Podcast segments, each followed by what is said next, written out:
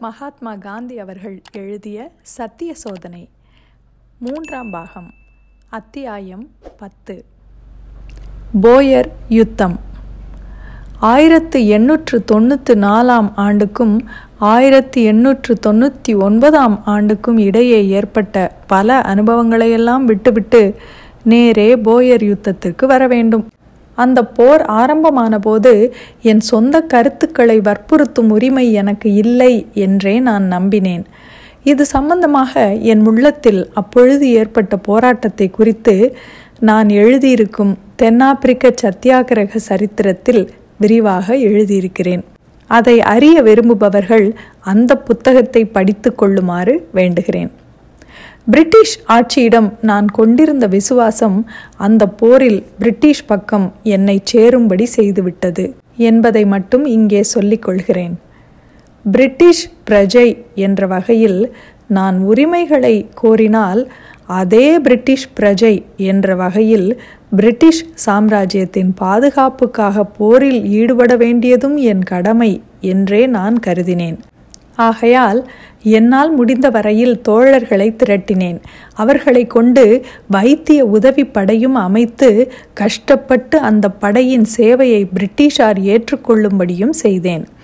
Indian பயந்தாங்கொள்ளி ஆபத்துக்கு துணியாதவன் உடனடியாக தனது சொந்த நன்மையை தவிர வேறு எதையும் எண்ணமாட்டான் என்பதே பொதுவாக ஆங்கிலேயர்களின் அபிப்பிராயமாக இருந்தது. ஆகையால் நான் என் யோசனையை கூறியதும் பல ஆங்கில நண்பர்கள் என்னை நம்பிக்கை இழக்கச் செய்தனர். ஆனால் டாக்டர் பூத் என் திட்டத்தை மனமாற ஆதரித்தார். வைத்திய உதவிப்படை வேலைக்கு அவர் எங்களுக்கு பயிற்சியும் அளித்தார். சேவைக்கு தகுதி வாய்ந்தவர்கள் என்பதற்கு வைத்திய அத்தாட்சி பத்திரம் எங்களுக்கு கிடைக்கவும் உதவினார். மிஸ்டர் லாஃப்டனும் காலஞ்சென்ற மிஸ்டர் எஸ்கோம்பும் இந்த திட்டத்திற்கு உற்சாகத்துடன் ஆதரவளித்தார்கள். கடைசியாக போர்முனையில் சேவை செய்வதாக மனு போட்டோம். அரசாங்கம் எங்கள் மனுவை ஏற்றுக்கொண்டது. ஆனால் எங்கள் சேவை அப்போதைக்கு தேவையில்லை என்று கூறிவிட்டது. இந்த மறுப்பு கிடைத்ததோடு திருப்தி அடைந்து நான் சும்மா இருந்துவிடவில்லை. டாக்டர் பூத்தின் உதவியின் பேரில் நேட்டால் பாதிரியாரிடம் சென்றேன். எங்கள் வைத்திய உதவி படையில் இந்திய கிறிஸ்தவர்கள் பலர் இருந்தார்கள். என் திட்டத்தை அறிந்து பாதிரியார் மகிழ்ச்சி அடைந்தார் எங்கள் சேவை அங்கீகரிக்கப்படுவதற்கு உதவி செய்வதாகவும் வாக்களித்தார். காலமும் எங்களுக்கு உதவியாக இருந்தது. எதிர்பார்த்ததை விட அதிக உறுதியோடும் திறமையாகவும் போயர்கள் போராடினார்கள். ஆகவே முடிவில் எங்கள் சேவையும் அவசியமானது. எங்கள் படை ஆயிரத்து நூறு பேரையும் நாற்பது தலைவர்களையும் கொண்ட படை. இவர்களில் சுமார் முன்னூறு பேர் சுயேட்சையான இந்தியர்கள். மற்றவர்கள் ஒப்பந்த தொழிலாளர்கள். டாக்டர் பூத்தும் எங்களுடன் இருந்தார். படையும் நன்றாக வேலை செய்து புகழ் பெற்றது. துப்பாக்கிகளை பயன்படுத்தும் எல்லைக்கு வெளியில்தான் எங்கள் வேலை என்று இருந்தும் செஞ்சிலுவ படையின் பாதுகாப்பு எங்களுக்கு இருந்தும் நெருக்கடியான சமயம் வந்தபோது துப்பாக்கிகளை பயன்படுத்தும் எல்லைக்குள்ளும் போய் சேவை செய்யும்படி எங்களுக்கு கூறப்பட்டது. மேலே கூறப்பட்ட வரையறை நாங்கள் விரும்பி பெற்றதல்ல. துப்பாக்கிகளை பயன்படுத்தும் எல்லைக்குள் நாங்கள் இருப்பதை அதிகாரிகள் விரும்பவில்லை.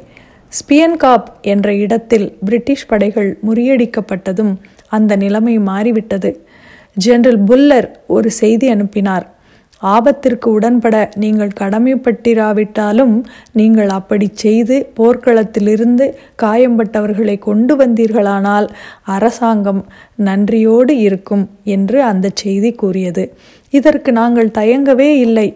இப்படி ஸ்பெயின் காப் யுத்தத்தின் பயனாக நாங்கள் துப்பாக்கிகளை பயன்படுத்தும் எல்லைக்குள்ளாகவே வேலை செய்து வந்தோம். காயம்பட்டவர்களை டோலியில் வைத்து தூக்கி கொண்டு அந்த நாள்களில் நாங்கள் தினந்தோறும் இருபது இருபத்தைந்து மைல் தூரம் நடக்க வேண்டியிருந்தது.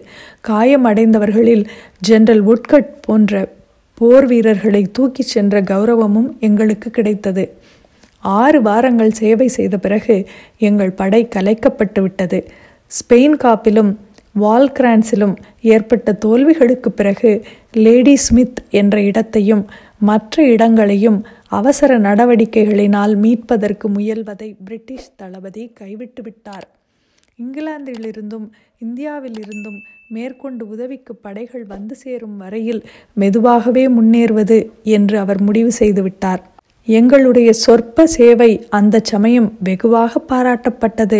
இந்தியரின் கௌரவமும் உயர்ந்தது.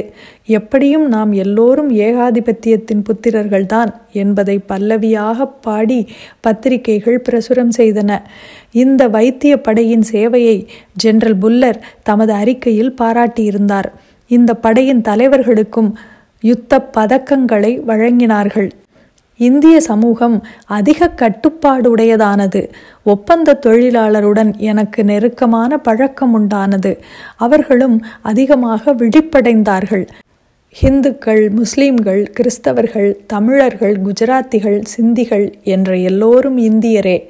ஒரே தாய் நாட்டின் மக்களே என்ற உணர்ச்சி இவர்களிடையே ஆழ வேரூன்றியது. இந்தியரின் குறைகளுக்கு இனி நிச்சயமாக பரிகாரம் ஏற்படும் என்ற நம்பிக்கை ஒவ்வொருவருக்கும் உண்டானது.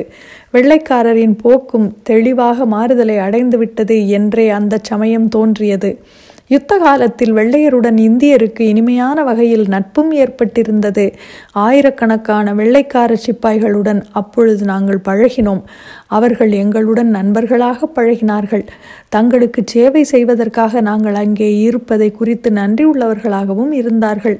சோதனை ஏற்படும் சமயங்களில் மனிதன் எவ்வளவு உயர்வாக நடந்து கொள்கிறான் என்பதற்கு நினைத்தவுடன் இன்பம் தருவதாக உள்ள ஒரு சம்பவத்தை எடுத்துக்காட்டாக இங்கே குறிப்பிடப் போகிறேன்.